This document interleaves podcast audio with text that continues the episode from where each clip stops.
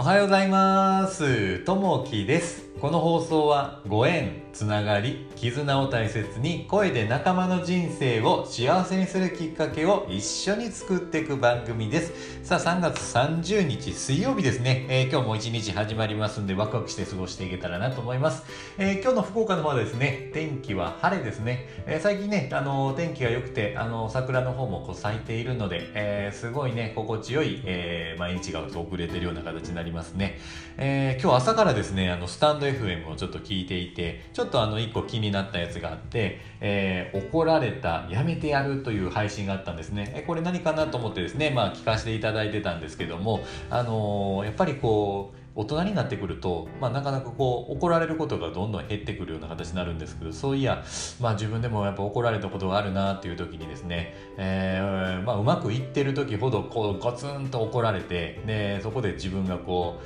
えーへこんでしまうと。でもう人生の終わりやというところまでねこう行ってしまって、まあ、それは逆に、まあ、あのまた、えーいい方向に向かうチャンスでもあるのかなっていうのがあるんですけどもやっぱこう怒られたっていうふうにね、えーいう経験って、まあ、最近ねちょっと少なくなってきたりするんですけどやっぱりね、えーそれを思い出すとやっぱりその経験がいい経験になってたのかなっていうのもありますね。まあこういった配信をねちょっと聞いてるとやっぱりこう気づきっていうのはたくさんあるので、えーいいなというふうに感じましたね。で今回この配信聞いたのが心の専門家のお部屋っていうので、まあ、心理カウンセラーのアコさんですね、えーの配信をちょっと聞いていていいなというふうにこう感じましたね。いろんなこうねスタイフスタイフではこう配信してらっしゃるのでいろんな気づきがこうあってすごいね、えーいいなというところがあります。さあ、えー今日のお話を、えー本題に入っていきたいなと思います。今日の話何かというと立場を自覚するということについてお話ししていきたいと思います。えー企業では、えー社長から一般社員まで様々な立場がありそれぞれの立場によって、えーふさわしい行動言動があります。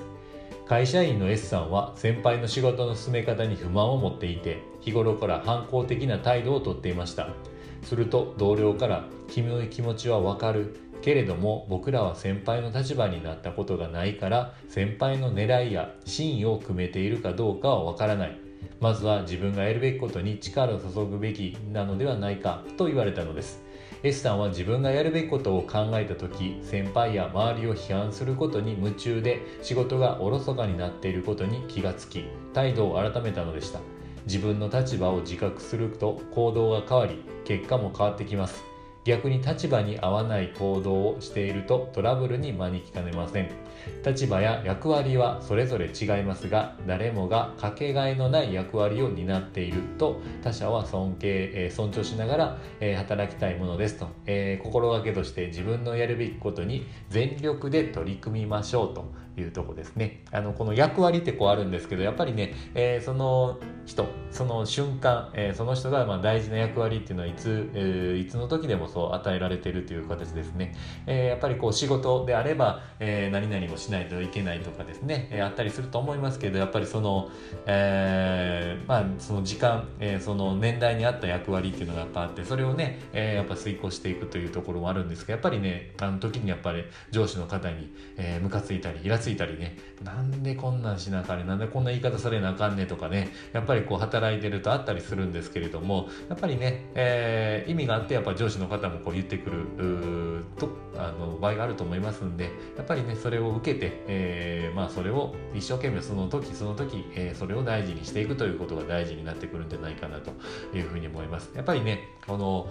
時代がこう変わっていて次その立場になった時あああの時そういうふうに言われたのはこういう気持ちかっていうふうに分かったりとかもしたりするのでやっぱりね、えーまあ、役を超えないっていうところですね。まあ自分がその場にいる時にそれ以上の役を超えないその与えられた役を一生懸命するというところがね、えー大切になってくるかなというふうに思います。さあ、えー今日のね、えー一言になります。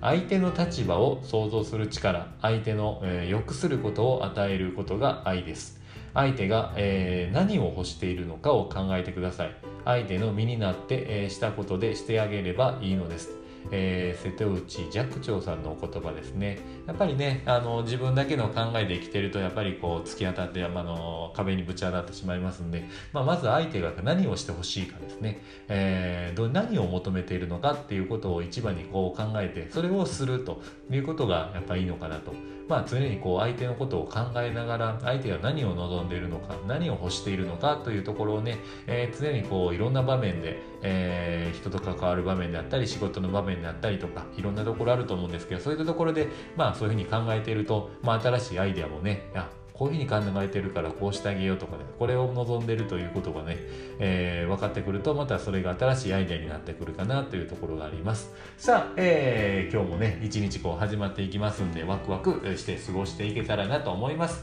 えー、一つね、えー、宣伝があります、えー、英語を習慣にして、えー、気軽に、えー、レッスンをしたい方におすすめですね、えー、シドニーで23年目、えー、オーストラリアの政府で IT したりイングリッシュコーチング Biz という英語コーチングでサービスを運営している山根裕二さんですね。まあ、英語のコーチングをこうしてらっしゃいますんで、まあ、あの、1対1でセッションをこうコーチングとしてやってらっしゃる、えー、方がオーストラリアに住んでらっしゃいます。えー、こういったね、えー、まあ、あの、ちょっと英語を習慣にしたいなという方いらっしゃったら、ちょっと気になったら見ていただけたらなと思います。さあ、え、今日も一日、え、張り切っていきましょう。今日もあなたにとって、え、いい一日になりますように。じゃあね、またね、バイバイ、いってらっしゃい。